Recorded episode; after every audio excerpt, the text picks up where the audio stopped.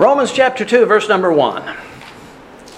Therefore, thou art inexcusable, O man, referring to his Jewish friends, whosoever thou art that judgest, for wherein thou judgest another, thou condemnest thyself.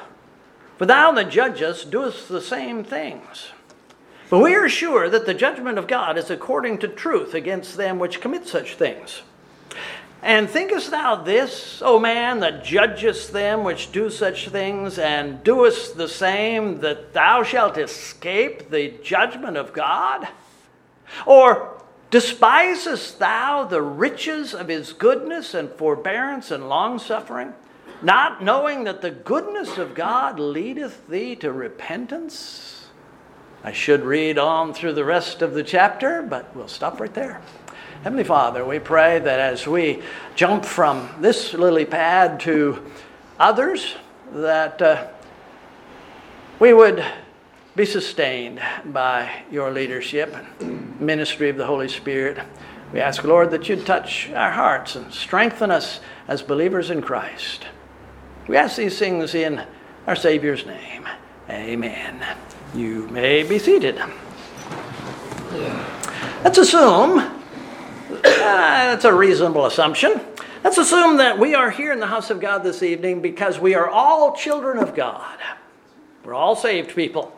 We have been saved by grace, and our hearts yearn for fellowship with our Savior and with other believers, our brethren in Christ who are members of this church.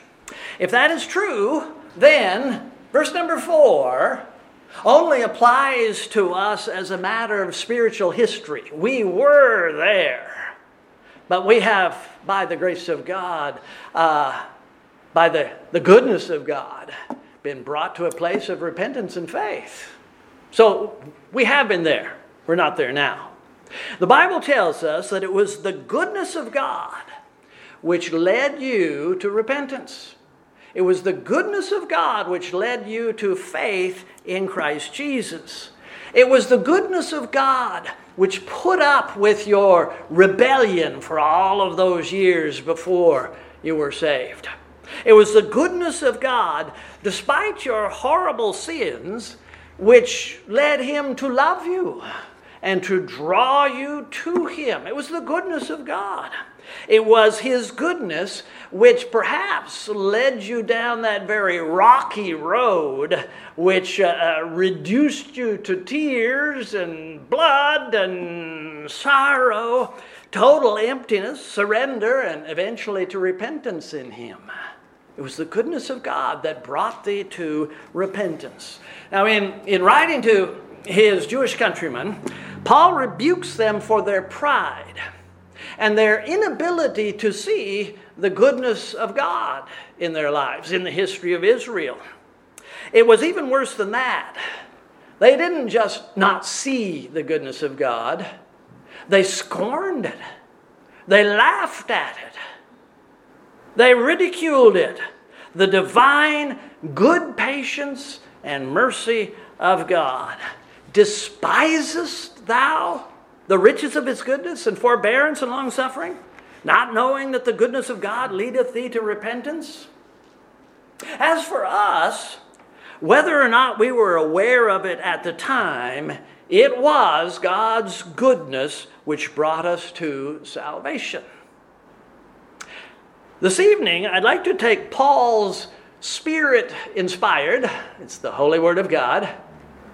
I'd like to take Paul's words and take them in a slightly different direction. In fact, two different directions. I'm using uh, uh, my imagination inspired thoughts, but I think they are in accord with the Word of God, and I have plenty of Scripture to share with you. I'd like to apply them to you and me who have already, by the goodness of God, been brought to repentance. The goodness of God led thee to repentance. And it is the goodness of God which should lead us to worship Him. Likely it's due to a lack of proper instruction, but most of us do not think often enough or highly enough of the goodness Right. of God. Yeah. Just the simple goodness Right. of God. Yes, God is holy. God is righteous. He is omnipotent. He is omniscient. Jehovah is loving and He's gracious and He's merciful. I often remind you of uh, His omnipotence and His omniscience, that sort of thing. These are attributes that belong uniquely to God. Most Baptist theologians, I've got several of those books in that mighty library of mine that I was talking about last week. Most Baptist theologians attribute to God anywhere from a dozen to two dozen attributes, characteristics of God. But when they write of them, God's goodness is way down the list. His holiness is number one. I will say that over and over again. I won't change that. Uh, and then his omnipotence and so on and so forth. And his goodness is way down at the end of the list. Why is that?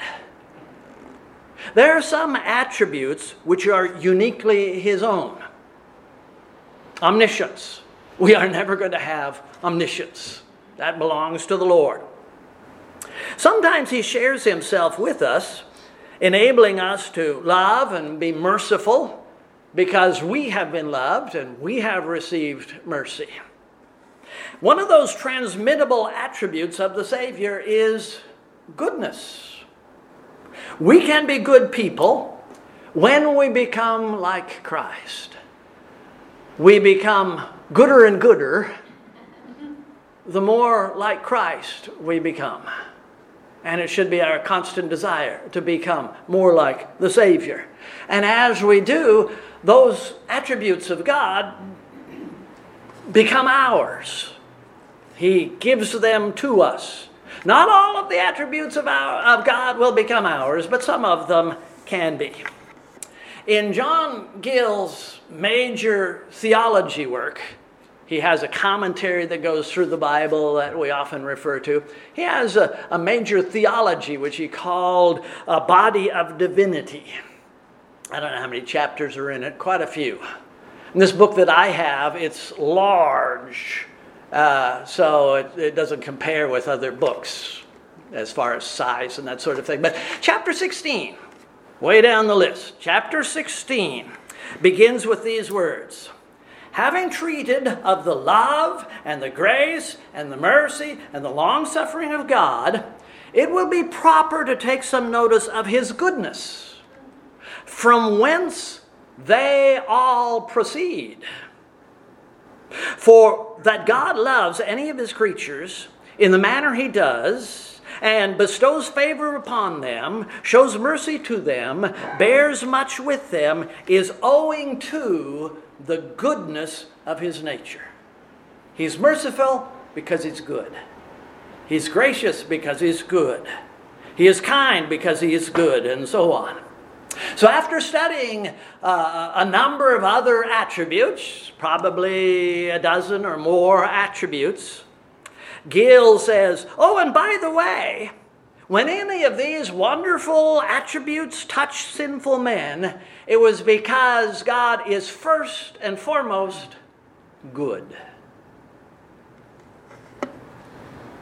After studying the goodness of God, let's just say I was blessed. At Sinai, when the Lord was beginning to reveal himself to Moses, remember Moses said, I, I, I, don't, I don't know who to tell the people of Israel, uh, who has sent me? Tell me about yourself. When the Lord began to reveal himself to Moses, the Lord descended in the cloud and stood with him there and proclaimed the name of the Lord. And the Lord passed by before him and proclaimed, The Lord, the Lord God, Yahweh Elohim, merciful and gracious, long suffering, and abundant in goodness and truth. God declared to Moses, You want to know who I am? Among these other things, I am the epitome of goodness. And what did the Lord Jesus tell the man who came to him saying, Good master, what good thing shall I do that I might inherit eternal life? Didn't Christ say, There's none good but God? No one is good unless God has permitted him to be good. There's only one source of goodness it's God. David said in Psalm 86 For thou, Lord God, art good and ready to forgive and plenteous in mercy unto them that call upon thee. I like the way the Holy Spirit worded Exodus 33:19. This is to Moses. In essence, he defined a major part of the goodness of God. To Moses, he said, I will make all my goodness pass before thee, and I will proclaim the name of the Lord before thee. And I will be gracious to whom I will be gracious, and will show mercy on whom I will show mercy. God's goodness is seen in mercy. God's goodness is seen in grace. I will show all my goodness, and then he goes on to talk about grace and mercy, forgiveness. Then in Psalm 52, David said, Why boastest thou thyself in mischief, O mighty man? The goodness of God continueth, endureth continually. And I'll add to that that the goodness of God leadeth thee to repentance. I have read in many places, and I have read some rebuttals as well, so I won't emphasize this point too strongly. But Gill and others say that the early English word God was a contraction of an earlier word good. I don't know if that's true. As I say, uh, there are people on both sides of the fence. Like a lot of blasphemies used throughout the years, good God is basically a reality. God is good. And referring to John Gill one more time before I leave him, Gill used the word diffusive when talking about the goodness of God. Diffusive. What he meant that what he meant was that the goodness of God has been diffused throughout his creation. It's that kind of attribute. And this reality should lead us to worship him. Thank you, Lord, for saving my soul. Thank you, Lord, for making me whole. Your salvation from the judgment of your sin flows out of God's goodness through His grace, through His mercy, through the blood, or the blood of the cross. But it starts with the goodness of God. It was God's goodness which led you to repentance. Therefore, there is an excellent reason to bow your knee before Him. If you're saved, then you owe a lot to the goodness of God. Worship Him for that goodness. Share with Him your love for that goodness. Praise His name. We need to praise God for the ministry of the Good Shepherd. God is good.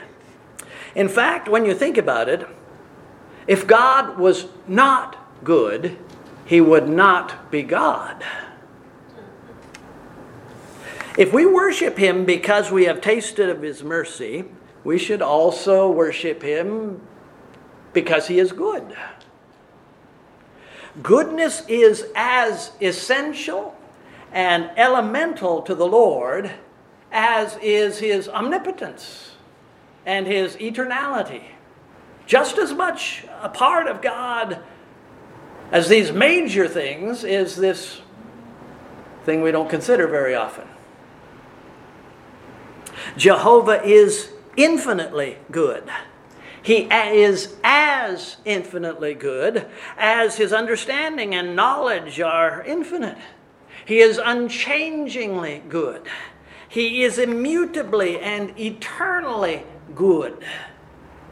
I read somewhere that the goodness of God is like an ocean without banks and without bottom. And as God was infinitely powerful before creating, before displaying his power, he has always been good before any sinner ever tasted of his goodness. It's just a part of who he is.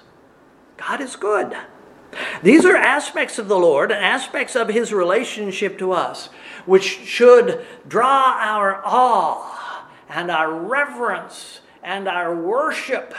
God is good. And in turn, each of these should be a part of our worship, our awe, our reverence, and so on. The goodness of God leadeth thee to worship. And God's goodness also leadeth us to greater faith, to trust Him. Here's a very silly illustration. If you need to rebuke me, you can. If you need to forgive me, I'll let you do that. Uh, if my wife was going off to a woman's retreat in Oklahoma, I would have no fear of her misbehaving while she was there. I would trust her to listen to the messages, learn from those messages, to grow in Christ, to keep herself holy while she was there, and to return to me. I trust her because I know she loves me and that she, by God's grace, is a, a good person. Yes, there are none good in his or her own fallen nature. But goodness, as I say, is one of those attributes that the Lord shares with others, like love, our ability to love, our graciousness, because He has been gracious to us. Goodness is another one of those communicable attributes of the Lord. Because Judy is good, I trust her. and returning to the Lord, we can trust Him as well because He is infinitely and immutably good. We can trust Him. He will not let us down, He will not deny His own nature.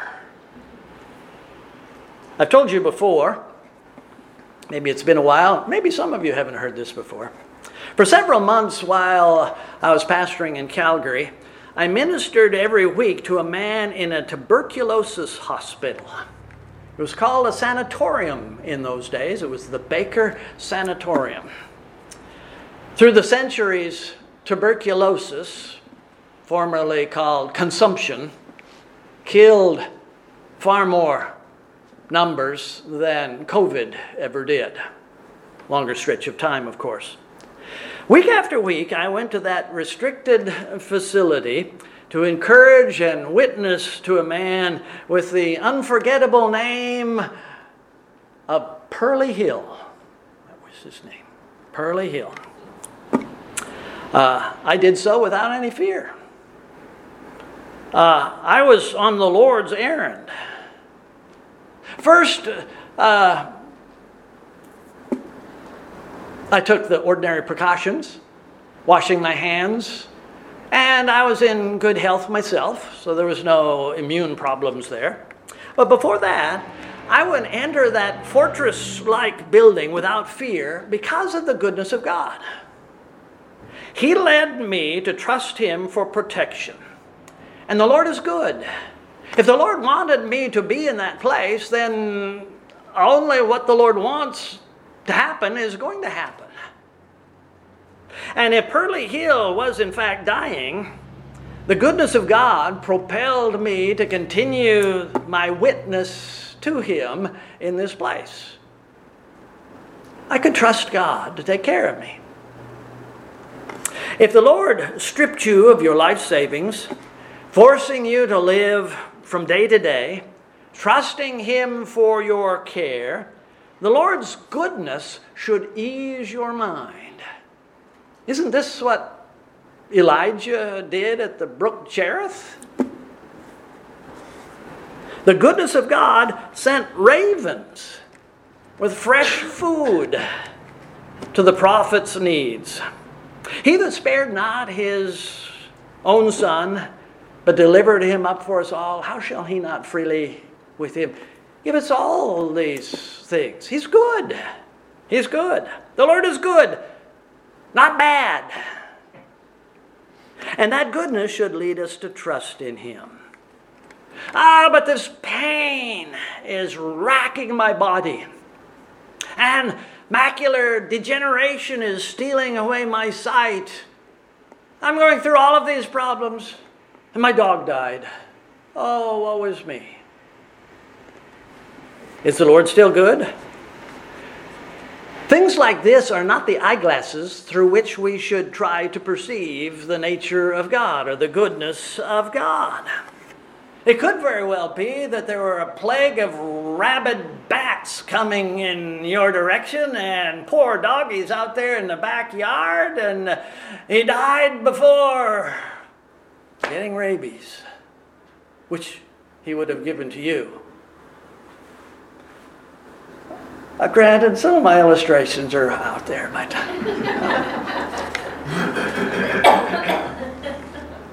if blindness gives us more time to concentrate on and meditate on God's goodness, then our blindness is good. And if our physical pain reminds us that there are heavenly, spiritual, eternal blessings yet to come, then our pain is, is good. Everything the Lord does is good. Whether we see it that way or not, it is good. God is sovereign and God is good. Always. Concluding where we began with Paul's statement about the goodness of the Lord leading to repentance. Not only had God been convicting, punishing, teaching, leading Israel for many painful centuries. But Babylonian captivity, Roman occupation, and Palestinian Hamas terrorists are nothing to what is going to happen during the tribulation, Israel. Wake up. Wake up. Despisest thou the goodness of God? You think it's bad now? It's been great to this point. It's to, be, it's to bring you to repentance. Psalm 34 8 exhorts us Oh, taste and see that the Lord is good. Blessed is the man that trusteth in him.